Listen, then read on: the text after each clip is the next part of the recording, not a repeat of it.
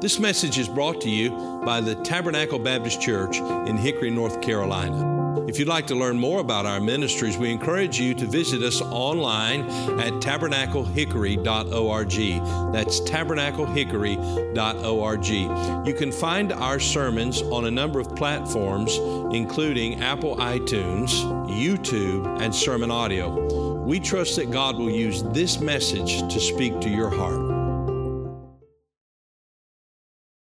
And so, if you would take your Bible while you're turning to Psalm 63, Psalm 63, I just want to tell you that what I'm going to concentrate on tonight is really one single word, and it is the word seek. Seek, S E E K.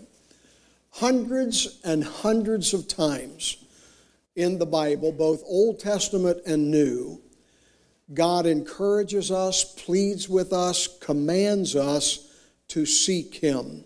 He says in 1 Chronicles 16, don't turn to these, but glory ye in His holy name. Let the heart of them rejoice that seek the Lord. One of the things I find consistently in the scripture is a connection between joy and rejoicing and the act of a believer seeking the Lord. He says, Seek the Lord and his strength, seek his face evermore. He says in Psalm 40, Let all those that seek thee rejoice and be glad in thee. Psalm 119 and verse 2 Blessed are they that keep his testimonies and that seek him with a whole heart. Psalm 1 or I'm sorry, Psalm 14 in verse 2 and one other place ask the same question.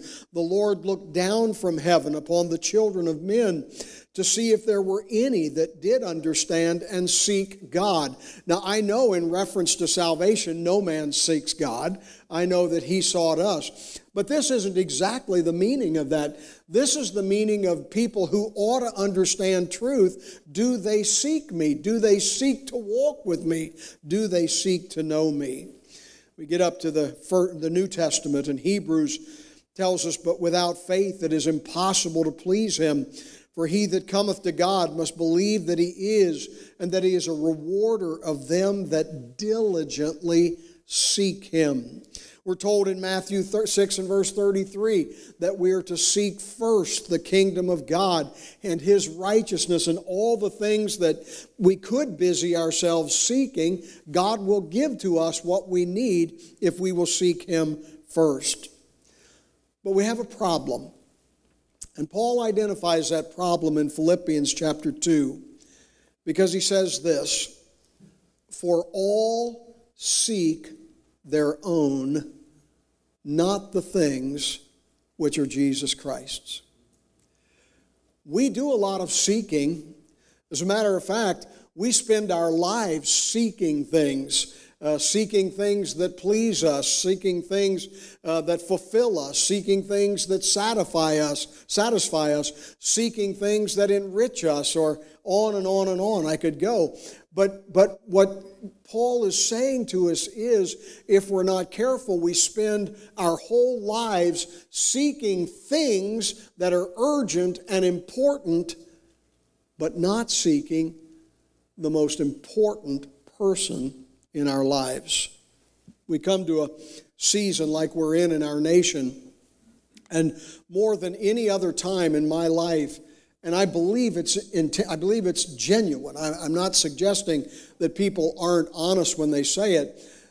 We recognize the need of our nation and we recognize how our nation has drifted from the Lord and from the principles on which we were founded. And I hear people seeking God for our nation, seeking revival for our nation, seeking God to bless in this coming election, and, and on and on and on and on. And I get it and I agree with it. We ought to be seeking God.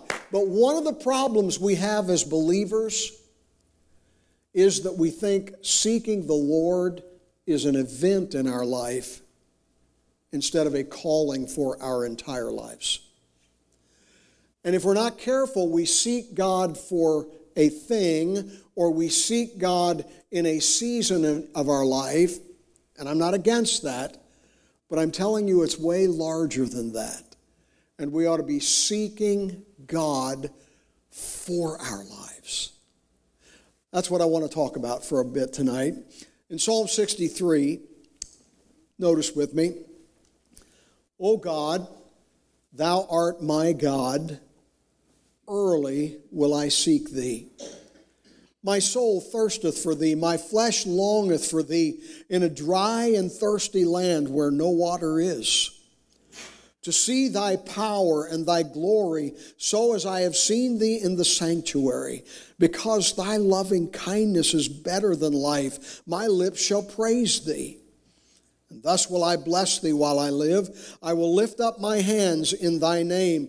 My soul shall be satisfied as with marrow and fatness, and my mouth shall praise thee with joyful lips. When I remember thee upon my bed and meditate on thee in the night watches, because thou hast been my help. Therefore, in the shadow of thy wings will I rejoice. My soul followeth hard after thee. Thy right hand upholdeth me. Let's pray. Father, we ask you now to meet with us tonight. And in these few minutes that we have, I pray, Holy Spirit, that you would reveal a great truth to us. And I pray that you would encourage us to obey the truth that you reveal. And though I am sure in some way each of us do seek you, May we understand the importance of it perhaps more than we ever have before. And may we be more committed after this evening to seek you in a, in a prioritized way in our lives. Convict our hearts and encourage us and instruct us, I pray. In Jesus' name, amen. If I could choose a word that I think describes our culture, our society, it, it would be the word pressure. If not pressure, it might be the thought of stress. We live in a time where all of us feel incredible stress, incredible pressure. I, I, don't think there's ever been a time where people are busier than they are now. If they invent one more time saving device, I'm going to die because it's not saving me time, it's, it's eating my time up more than ever before in, in my time in my life. Our, cheer, our children feel pressured. I, I, they feel pressured to win tomorrow. You better win tomorrow. No, they, uh, they feel pressure from everything from science to soccer because you got to get into college and you got to make that grade to get into college because you got to have that good job because you've got to get the stuff that everybody says you got to have to be a success. And it's certainly not only our kids that feel pressure and stress, we feel pressured and stressed. We've got family problems. We've got economic problems. I, I, don't know if you've noticed, we've got a few political issues in our, in our nation. We've got international problems, and we got personal problems. And, and are you encouraged yet? Now, here's my point. If we're not careful, hear me. If we're not careful, the pressure and stress of everyday living will direct our lives instead of the Holy Spirit and our walk with God directing our lives. And you and I, who know the Lord, will be walking in such a way that we look worldly if people checked our daytimers and if people checked our actual events, when in truth, if anybody in the world ought to be more connected and more committed to seeking the Lord, it ought to be those of us who are in this room tonight. Amid the pressure of schedules and society and success, you and I have to make a priority in our lives of seeking the Lord. David was a man who understood pressure. David was a man who understood problems and stress. Man, he was a king. He had the problems of leadership. He knew intimately problems of family issues and the things that could go on in that family. And I want you to know that when we come to Psalm 63, again, I read to you the inscription, a psalm of David when he was in the wilderness of Judah. Hey, David, what are you doing in the wilderness of Judah? Oh, well, this must have been when he was a shepherd as a young boy and he was there on the hillsides of Bethlehem and, oh, it was a pastoral and beautiful scene. No, it wasn't. Oh, this must have been those times when Saul was pursuing him and he was in the wilderness of Judea running from Saul. That was not a good time, but that's not the time that Psalm 63 is inspired by. Do you know what's going on in David's life when he is in the wilderness in Judea? His own son Absalom has raised an army and taken the city and has pursued him violently out of the city and is now seeking him with a band of men. And if his son finds him, he's going to kill him on the spot and all the family that is somewhere nearby him. I would suggest to you that you'd be hard pressed to find any more of a difficult moment in a person's life than this moment. And yet, I'm simply astounded when David says, O God, thou art my God, early will I seek thee. That's not metaphorical. That's not suggesting poetically that I'm going to seek you. It means early in the morning, this morning, I will seek you. Now, here's what I want to try to do today I want to simply try to give you two thoughts. Number one, what is it to seek after God? And two, how do we seek God? What does it mean to seek after God? A couple of thoughts. Number one, to seek God first requires that we have a personal relationship with God. Every word in the, in the Bible is important. Oh God, thou art my God. That's an important statement where David is saying, I'm not saying that you are abstractly the God of Israel, though he certainly was. I'm not saying that you are the God of my fathers, what David is saying is, I have interacted with you personally. I know who you are. I know you know who I am. Thou art my God. The first thing I'd ask you tonight is this Can you say, I know that God is my God, my personal Savior? That phrase is going out of vogue these days, you know. They kind of mock it. Jesus Christ, my personal Savior. Hey, I'm really thankful that's true in my life, aren't you?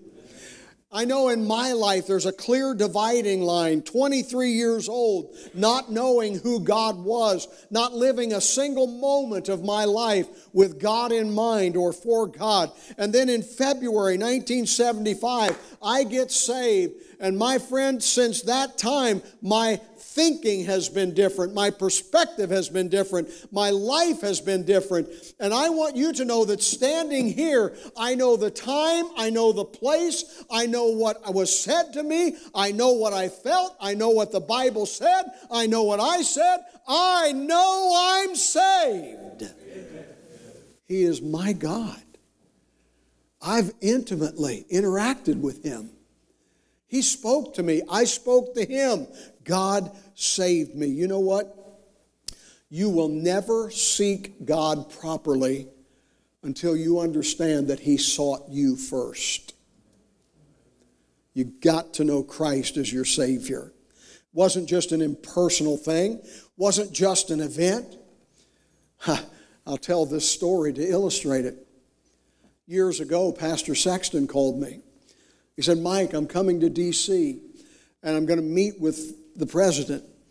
And he said, I'm flying into National Airport and I, I don't know how to get over to the White House. Will you pick me up at the White House and carry me over to the White House and I'll get you in and we'll go meet the president? And I said, Well, preacher, I will be glad to pick you up. I'll be glad to carry you over to the White House. But I said, You're not going to get me in. It's a meeting of Bible college presidents, and though I certainly look like one, they're not going to let me in that meeting. Well, lo and behold, he gets me in the meeting. And there's about 20 Christian college presidents in that meeting. And they usher us into a room where there's about 20, 25 seats. And, and I don't know why, but they ushered me into the seat in front of the presidential lectern. He was here. I mean, I was sitting right there within about five, eight feet. President George W. Bush comes out. He starts talking, talks for quite a while because he recognizes he's with some people that like him. When he's done talking, he comes down around, reaches out, lifts me up, takes my hand, shakes my hand, and says, Glad you're here. I am convinced he thought I was Rush Limbaugh. As we're shaking hands, I see a poof, and the White House photographer's over there, and he takes the picture of me and President Bush shaking hands. About a week later, my office gets a call. My secretary calls up. She says, Pastor, the White House is on the phone. And I said, Yeah, okay, I'm going to bite on that one, you know. No, the White House is on the phone. And and, and I pick up the phone. It's the photographer. He says, Hey, were you wearing a blue suit and a yellow tie when you shook President Bush's hand? I said, I was. He said, Well, the president wants to send you something. About a week after that, I get in the mail a beautifully framed photograph of me and George Bush shaking hands like we know each other and we're real buddies, you know. And I say all that to say this he and I are really close friends. He wouldn't know me from Adam. If I bumped into him on the street, I'd be arrested for bumping into him on the street.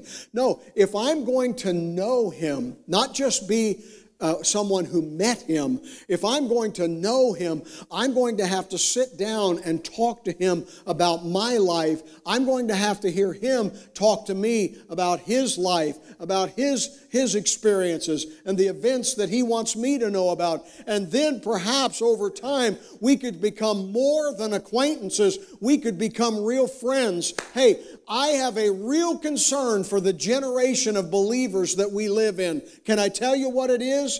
I believe that we have too many believers today satisfied with a handshake with Jesus. And just to say, I know him. And just to say, oh, yes, I'm saved. And just to say, oh, I, I go. I mean, our church has services, they almost last an hour a week. My friend, if our experience with Jesus is I met him once, then we are not seeking the Lord. Because seeking the Lord desires intimacy with the Lord. Here's number two under what does it mean to seek after God? To seek after God means to desire more of Him. David said, My soul thirsteth for thee, my flesh longeth for thee. David had the Lord, but he had an urgent desire to know more of the Lord. It reminds me of the way the Apostle Paul's heart burned. He wanted to be made conformable to even the death of the Lord. He wanted to know the Lord. And not one day did he feel like he had grown enough, that he knew enough. Every day was a pursuit of knowing the Lord more. I love that phrase, early will I seek thee, David says. It has the connotation of urgently awaiting dawn. In other words, you're excited about something because it's, it's going to bring something to your life. Nancy and I had three children Melissa, Chris, and Josh. And they were like normal kids, even though they lived in the preacher's house. And there was, they, they would always get up when they were supposed to get up, but I can't say that they always loved getting up, except for one morning a year. Oh, there was one morning a year where they were anxious to get up. I, I, would play with them. I'd, I'd say the night before, you know what? I don't get to sleep in, and I think tomorrow morning I'm going to sleep in till 10 o'clock in the morning. Oh, Dad, oh, Dad. And, you know, they'd go off to bed, and we'd go off to bed, and, and uh, about four, five in the morning or so, I'd hear them out on the top of the steps, and and I'd hear Melissa, she was always the boss, and she'd say, Now don't make noise or he'll get mad. She knew me. and then we'd get up and they would run downstairs. And what morning was that? Anybody? It was Christmas morning. There was an expectation. There was something waiting for them downstairs, and there was an urgency in their hearts. They had to get down there. They wanted to get down there. When's the last time you felt about your devotions like that? When's the last time it was anything but something you had to get done? Or maybe even something you put off? When was the last time that there was a true expectation? There is something that I want, something that I know is there, something that He has waiting for me, and I can't wait to get there. Let me read to you a very important paragraph from a book by A.W. Tozer, quoting Complacency is a deadly foe of all spiritual growth. Come near to the holy men and women of the past, and you will soon feel the heat of their desire after God. They mourned for him, they prayed and wrestled and sought for him day and night, in season and out. And when they had found him, the finding was all the sweeter for the long seeking. It is so easy to grow complacent in our personal seeking for the Lord. Oh, we're a church and, and good.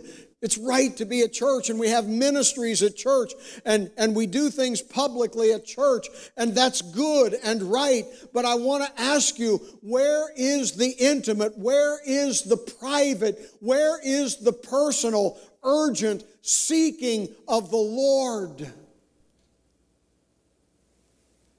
Oh, we seek revival, but how can you seek revival without seeking the Lord? We seek God's help for our nation, but how can you seek help, God's help for your nation without seeking the Lord personally? We seek healing. How can you seek healing without seeking the Lord? Third, under this, understand that only God can fulfill the needs of our hearts. David says, My flesh longeth for thee. Hey, think about something. One day, David is king. He has a palace. He has servants. He has an army. He has a schedule. He has a purpose. And within less than 24 hours, the gates are breached, and Absalom fills the city with his men, and David is running out the back of the palace down over the brook Kidron into the wilderness. He has his wives, perhaps uh, uh, Abigail and, and maybe Bathsheba, and they are running down out of the city. They don't have provision, they don't have protection. All they know is they've got to escape with their lives. How do you go from having a palace to the next day having nothing at all and not sure that you're going to live through that day? I'm simply saying that if our existence can only be fulfilled by a throne or by wealth or by a job or by a, a partner or by the approval of men, then David is in real trouble because he lost everything. I've lived long enough to live through some bubbles. I'm sure some of you have too. I can remember the stock bubble. You know, if you bought 100 shares of a tech stock, you were going to be a millionaire until 1998 and then pop. And people who thought they were going to be a millionaire recognized they were broke again. I've lived through the housing bubble, have you? People down in the Washington, D.C. area. Preacher, you just don't understand. We never do. You just don't understand. I've got to buy this house and I'm going to buy it and it's going to continue to appreciate. And I know it's $750,000 for a garage, but I'm going to buy it and it's going to be great. I'm going to make money on it. And that housing bubble went pop I'm just simply saying if what we're seeking are the things that this world offers, and oh, they always seem appealing, and they always seem fulfilling, and they always seem satisfying. But I don't know if you've noticed it, but things in this world can wave goodbye overnight. David said, You know what I've recognized about the Lord? He never abandons me. he never goes pop. he's always there in the morning. Hey, but he's always there in the evening when I'm in the Judean wilderness, scared about what tomorrow brings. I'm glad I've built my life on seeking him. Well, how do you seek the Lord? I mean, it's a great phrase seek the Lord. How do you seek the Lord? Let me give you a few thoughts. Here's number one these are generalizations. Keep a passion for God. But you say, preacher, I've been, I've been, I've been saved 40 years. I mean, come on, preacher. I've been saved 40 years. How do you stay as excited about God after 40 years? How do you, you've read every book in the Bible, you've heard every great preacher, and by the way, we've heard a lot better preachers than you, preacher. How do you stay excited about God? Let me show you something about keeping a passion for God. Look down in verse 8. My soul followeth hard after thee, thy right hand upholdeth me. Notice that phrase, my soul followeth hard after thee. You know how you stay passionate for God? You follow hard after God. Well, you say, well, what is that? And I would suggest to you, every person in this room knows what following hard is. I won't have you turn there for the sake of time, but Genesis chapter 2 and verse 24 says, Therefore shall a man leave his father and his mother and shall cleave unto his wife. That word follow hard is the same word cleave unto his wife. Do you know how you stay passionate for God? The same way you stay passionate for your spouse. My wife and I have been married 49 years. And to be honest with you, she's over me.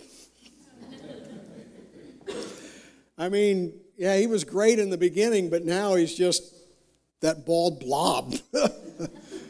now, I'm being a little rougher than she is on me, okay? And, and you just have to understand that when a couple's been married 49 years, dated two years before they got married, 51 years, you just have to understand there's, there's just nothing there. I mean, we, we were committed, but there's nothing there. Is that how you want your marriage to be? Let me ask you this Is that how your marriage is? Of course not. First year of that marriage, you are just excited to be with each other. Fifth year of that marriage, it's, it's exciting to be with each other. You're experiencing new things together in life. 30th year of that marriage, it's exciting because now they're leaving and you're empty nesters. And I mean, you're empty nesters. And, and then 49 years comes and you're figuring out how life ends together. And, you're, and, it's, and it's always new.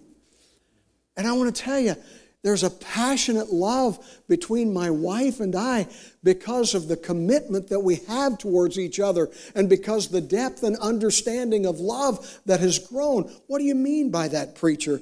Well, if I'm going to be passionate about my wife for 49, 50, 60 years, then I've got to make some decisions. I've got to make decisions like absolutely nothing will come before her.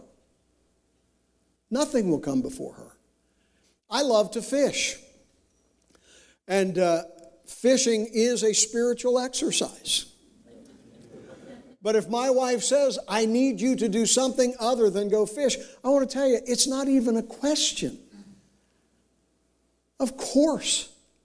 I will put everything aside for you. There's no other relationship that's going to be more important to me than the relationship with my wife. By priority, she is my best friend. By priority, she is the first one I counsel with. By priority, she is the one that gets my time. There is no other relationship, certainly not with another female, but not even with another male, my best friend. She is my friend. She is my priority. I can't let work displace her. Our church, I don't think we were a big church, but we would run eight or 900 on a Sunday morning. We had a school of 425. I had a staff of about 40 people between school and church.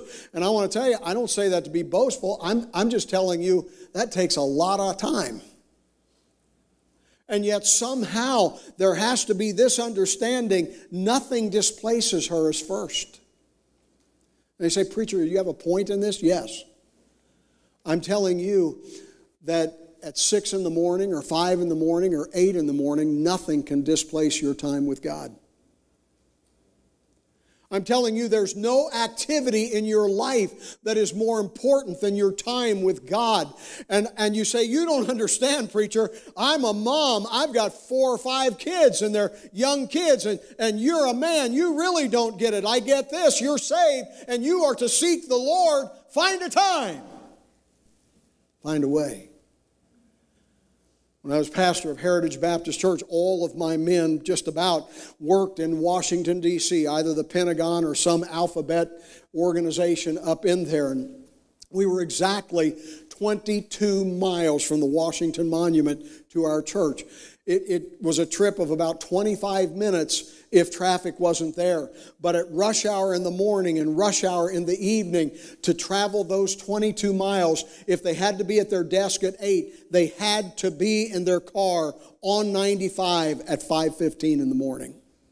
If they got off at 4 or 4:30, they would come to church at 7 p.m. on Wednesday without having gone home. And I had a man come to me once and he said, Preacher, I just want to get this straight. Uh, I get up at 4:30. I have two and a half hours to commute 22 miles. And what you're telling me is, is that I, I have to get up earlier to meet with God. And I want to tell you, with no sense of authoritarianism and no sense of foolishness, I said to him, Yes. Because there's not a day you can be the wife to your the husband to your wife that you need to be without God directing you. And there's not a day that you're smart enough or winsome enough or cool enough to get up and be the children to your or the dad to your children without meeting with God and seeking his face and having his direction. And I could go on and on with that, but I want all of us to understand this tonight. We are nothing without God.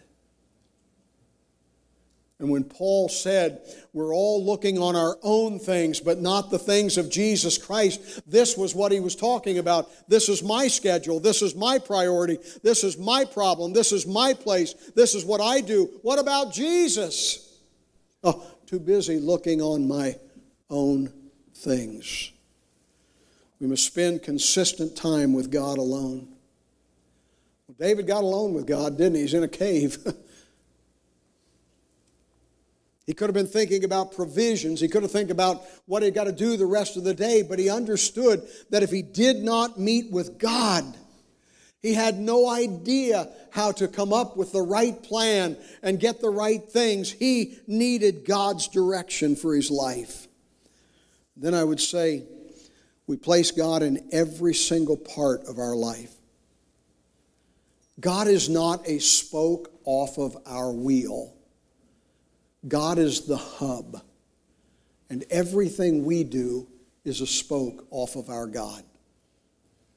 I'm saying that build your life around who God is. Don't give God some little piece or corner of your life. I want you to notice something with me, and I want to remind you, and I'll close. David is in a cave. He's probably separated himself from his wives and children because his hope is, is that if Absalom finds him, he'll kill him and the bloodlust will be over. He'll go back to the city. Sun is coming up. He's no doubt cold. It's very cold in the Judean wilderness. But as the sun is coming up, he's got a million things that he needs to do. He's got to figure out how to feed those kids. He's got to figure out how to protect them. He's got to figure out how to get the city back and his palace back. I'm just telling you that if you ever wanted an urgent day, it was that day for David. And you know what he said? Yeah, but the first thing I'm going to do is seek God. I know I've got all those things to do. But I can't do any of those things right until I seek God. I want to show you something. Look at verse 5. My soul shall be satisfied as with marrow and fatness My mouth shall praise thee with joyful lips. David says, I have satisfaction. Hey, David, you're in a cave. You have lost everything. What are you talking about satisfaction for? Notice verse 7 because thou hast been my help. Therefore, in the shadow of thy wings will I rejoice. Verse 11, but the king shall rejoice in God. David, you're in a cave. You have nothing left. How are you talking about rejoicing? And David would answer back, because my life was never bound up in that stuff. My life is under the wings of the God who loves me and saved me and who uses me and blesses me. And so I can rejoice because, yes, I've lost a palace, but I haven't lost God.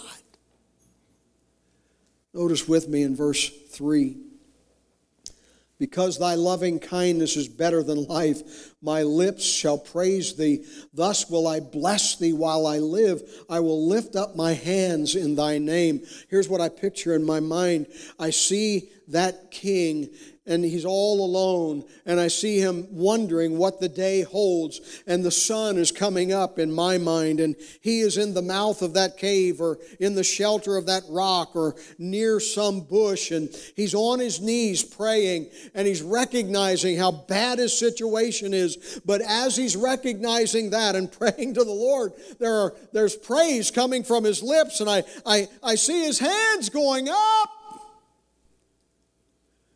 because he's acknowledging that all that he has and is is because of God. When was the last time you lifted your hand in praise and gratitude to God?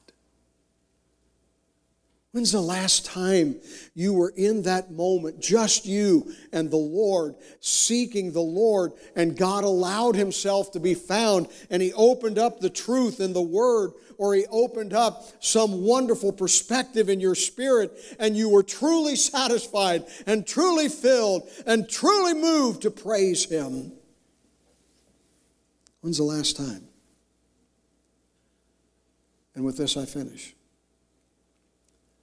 Maybe the joy that you lack because everything's so bad is because you're navigating your problems and your life as a believer without seeking the Lord. Oh, we all give him a head nod. We all assent that he is there and that we need to pray. But, folks, seeking the Lord is not an interesting concept for Brother Hooks to do.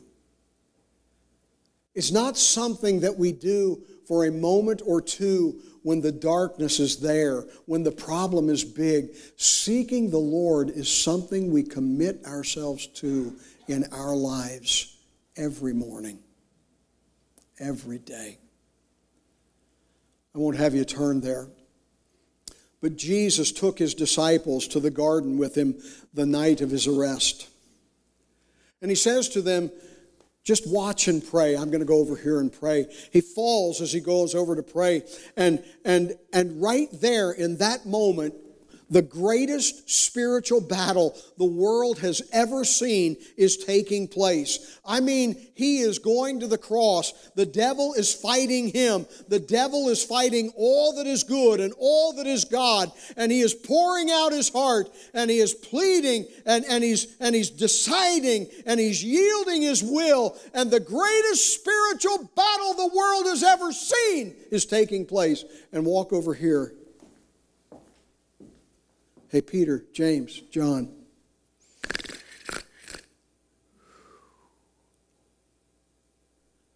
They're asleep. They're asleep. And Jesus looks at them and says, Could you not watch with me for one hour? I'm not placing my emphasis on the one hour. But I am placing my emphasis on this.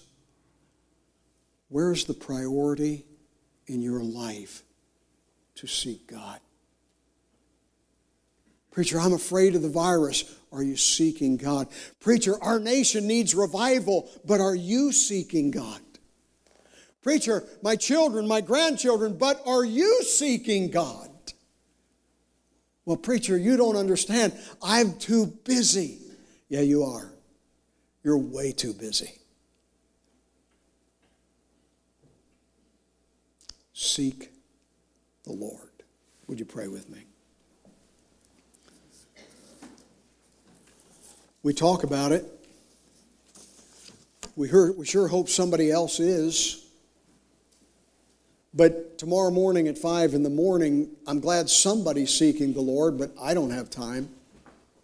Because I've got to get off to my Christian duties, or I've got to get off and make money for my family. I've, I've got to do this, I've got to do that. And, and, and I've just got to, I don't have time. So I'm asking you tonight is there a priority in your life of seeking the Lord? I'm not telling you how, I'm not telling you when, I'm not telling you anything, but I'm encouraging you seek the Lord. For in seeking Him in the face of the most horrible circumstances, there is joy, there is satisfaction, there is praise, there is strength, there is stability. Thank you for listening to this message from Tabernacle Baptist Church. We pray that God has used His Word to speak to your heart today. If you'd like to learn more about the ministries of Tabernacle Baptist Church, you can go to our website, tabernaclehickory.org. That is tabernaclehickory.org. There you'll find additional resources that we pray God will use to be a help to you. If the Lord should lead you to partner with us or make a donation online, you'll find a link provided on the website at tabernaclehickory.org. May God bless you and thank you for listening.